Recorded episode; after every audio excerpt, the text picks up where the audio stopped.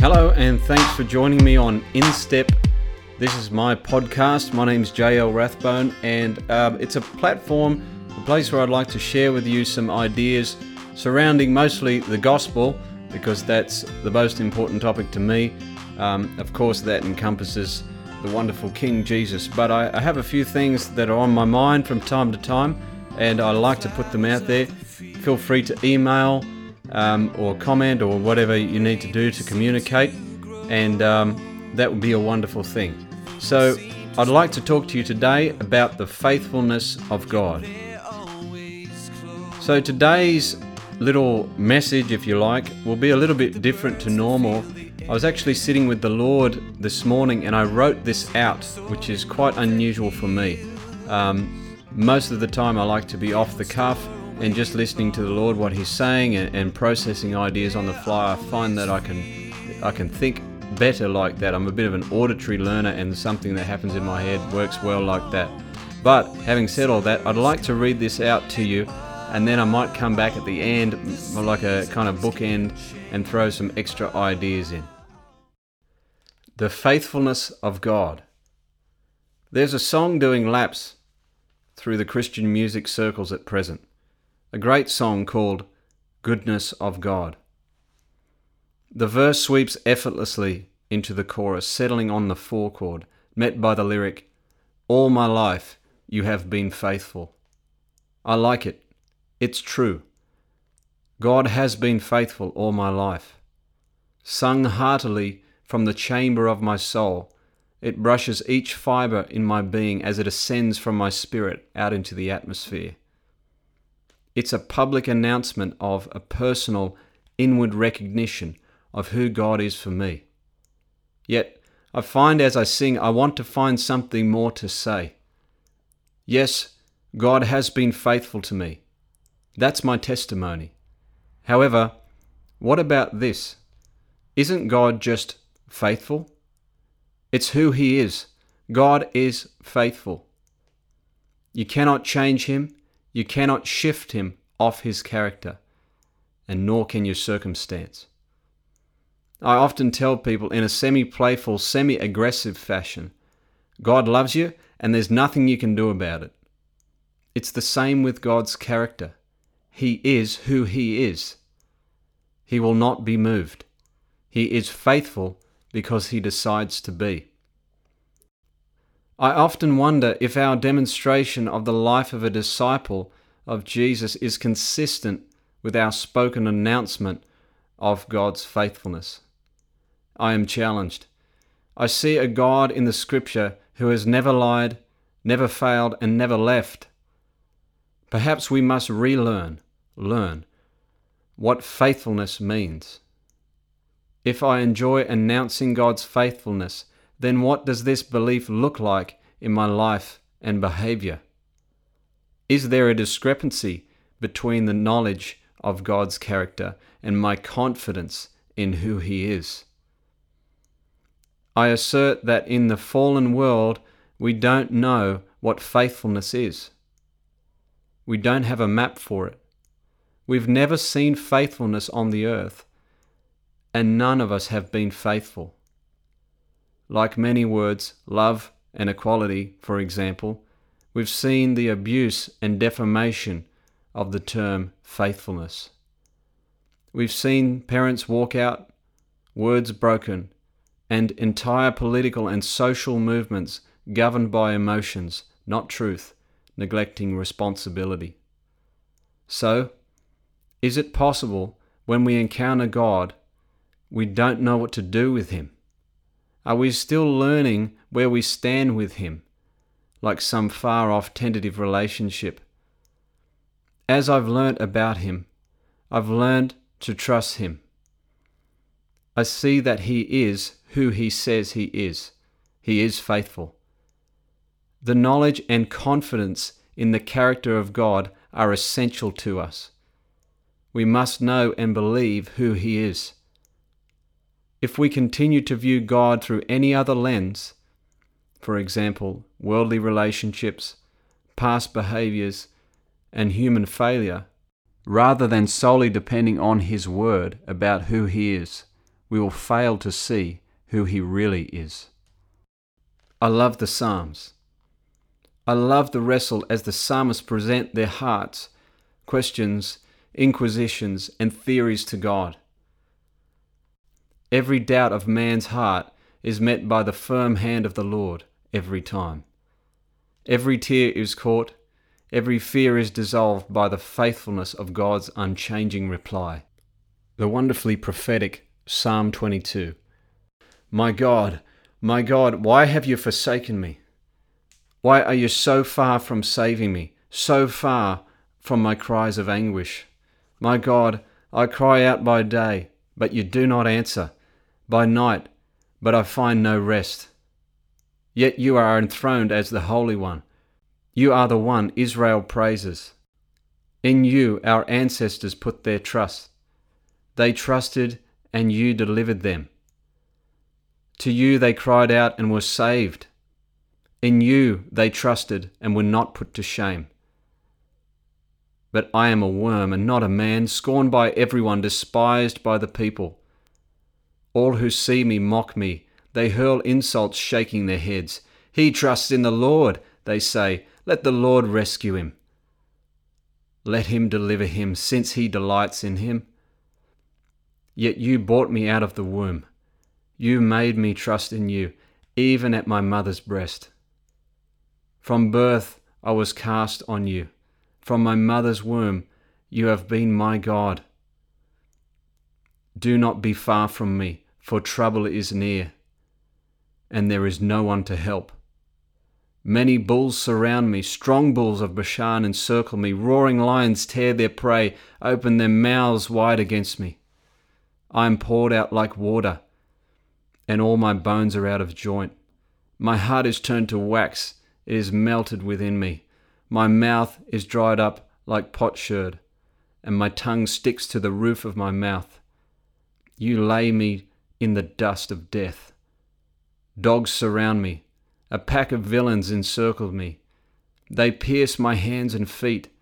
All my bones are on display. People stare and gloat over me. They divide my clothes among them and cast lots for my garment. But you, Lord, do not be far from me. You are my strength. Come quickly to help me. Deliver me from the sword, my precious life from the power of the dogs. Rescue me from the mouth of the lions. Save me from the horns of wild oxen. I will declare your name to my people. In the assembly I will praise you. You who fear the Lord, praise him. All you descendants of Jacob, honor him. Revere him, all you descendants of Israel. For he has not despised or scorned the suffering of the afflicted one. He has not hidden his face from him, but has listened to his cry for help. From you comes the theme of my praise in the great assembly. Before those who fear you, I will fulfill my vows. The poor will eat and be satisfied. Those who seek the Lord will praise him. May your hearts live forever. All the ends of the earth will remember and turn to the Lord, and all the families of the nations will bow down before him. For dominion belongs to the Lord, and he rules over all the nations. All the rich of the earth will feast and worship. All who go down to the dust will kneel before him, those who cannot keep themselves alive. Posterity will serve him. Future generations will be told about the Lord. They will proclaim his righteousness, declaring to a people yet unborn, he has done it. In the outset, the writer presents to God a challenge, a puzzle, a question. Why have you forsaken me? Or perhaps it sounds like, God, where is your faithfulness? What are you doing? Why have you not answered? By the end of the tussle, you see that the Holy Spirit has shown the writer, indeed, God has been faithful. The crescendo, they will proclaim his righteousness, declaring to the people yet unborn, he has done it. Or perhaps It means, but God, because I know who you are, because I trust your word about who you are, I know that the future will sing of your victory. Your character, God, will ensure that blessing so abundant will flow through me, beyond me, to those who aren't even conscious yet. God, that is the magnitude of your goodness. And God, thank you for sitting with me by your Holy Spirit and speaking to me about who you are in me and around me and for me, so that I can see from your perspective. God, I can now see your faithfulness because I trust your character. My heart and its inclinations can align with what you see about these circumstances. As I walk along in my journey as a son of God, I find myself less interested in fancy preachers and exciting events. In fact, I don't really care for it. I care less and less for charismania for the sake of it, hit songs, the fancy titles and websites. I just want Jesus. He is the only faithful one. He alone is dependable. We need Jesus. An essential bonus though, as we learn to be like him, we may become faithful too. That's what I see in some of the dear people around me, for which I am deeply grateful. We don't need fluffy teaching or instruction or harsh words. We need faithfulness. We need to know that folks are united in the cause of the gospel. We need diligent family to walk with. We need folks that won't leave you in the trench alone. I'm not impressed by gifting or charisma. Faithfulness, on the other hand, is exciting to me. Friend, this is my desire, and I pray that you join me to be a faithful son or daughter of God. To say, yes, Lord, yes, Father, I will, Daddy, because I love you. I'm not a huge fan of animals in general, but I do respect a faithful dog. I even wrote a song about one recently. Faithful dogs don't need anything except to know that you're pleased with them, and even if you're not, they'll still love you. Faithful dogs work and serve and give their best. Faithful dogs are dependent on their master. I wish I could think of a better metaphor, especially in light of Psalm twenty-two that I just read. I don't want to suggest that we should be like dogs. However, in that simple manner, let's be sons and daughters, nothing less. Let's be good sons and good daughters, people devoted to loving their King. Give thanks to the Lord, for he is good. His love endures forever. Psalm one thirty-six, verse one. Bless you, J L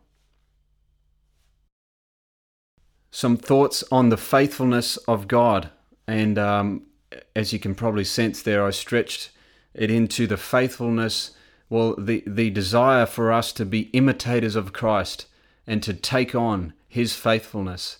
I believe that in this hour, God wants faithful people. And look, uh, don't hear a heavy correction from me. It's something that I'm aspiring to, if you like, by the Lord's grace, to be faithful. And of course, it crosses a whole range of categories. You know, um, I think of words like integrity, words like excellence, purity. All of those things are, are part of this idea of faithfulness. But um, I, I really... It was really heavy on my heart in a good way this morning, um, this topic and faithfulness and what it means to be a faithful son and a faithful daughter. And I believe that God wants to show us his faithfulness. That is my testimony this year and, and my life, but I've just seen it so much that God is faithful. And is it not our joy to share the faithfulness of God with people? And uh, as we look around, possibly on a political and social level and w- whatever, it doesn't matter. The problems have been the same since the dawn of time. People need something to depend on. We all do. And we can point them to the actual proper answer, the rock, the foundation, Jesus. We can point them to Jesus. They can receive salvation. They can receive a faithful, affirming touch from the Lord every day as they walk with Him. So what a joy it is to be able to do that. I would like to pray for you guys, and I would like to thank you for listening. If you've gotten this far, you've done well. That's an, a wonderful effort. We're over fifteen minutes. So, dear Lord Jesus, we love you. We thank you for your faithfulness. We thank you for your goodness. We thank you for your redeeming power.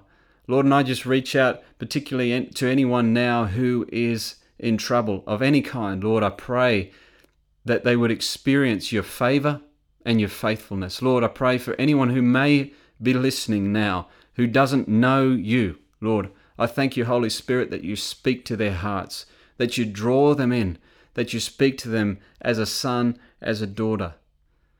And if that's you now, just reach in to the Lord. Just turn to Him. Jesus, I need you. Jesus, I'm sorry. I turn away from sin and the world, and I turn to you, and I receive from you life in Jesus' name. Friends, bless you, and I pray that you go well. I pray for prosperity and goodness to come upon you in Jesus' name. I'll see you soon. Bye.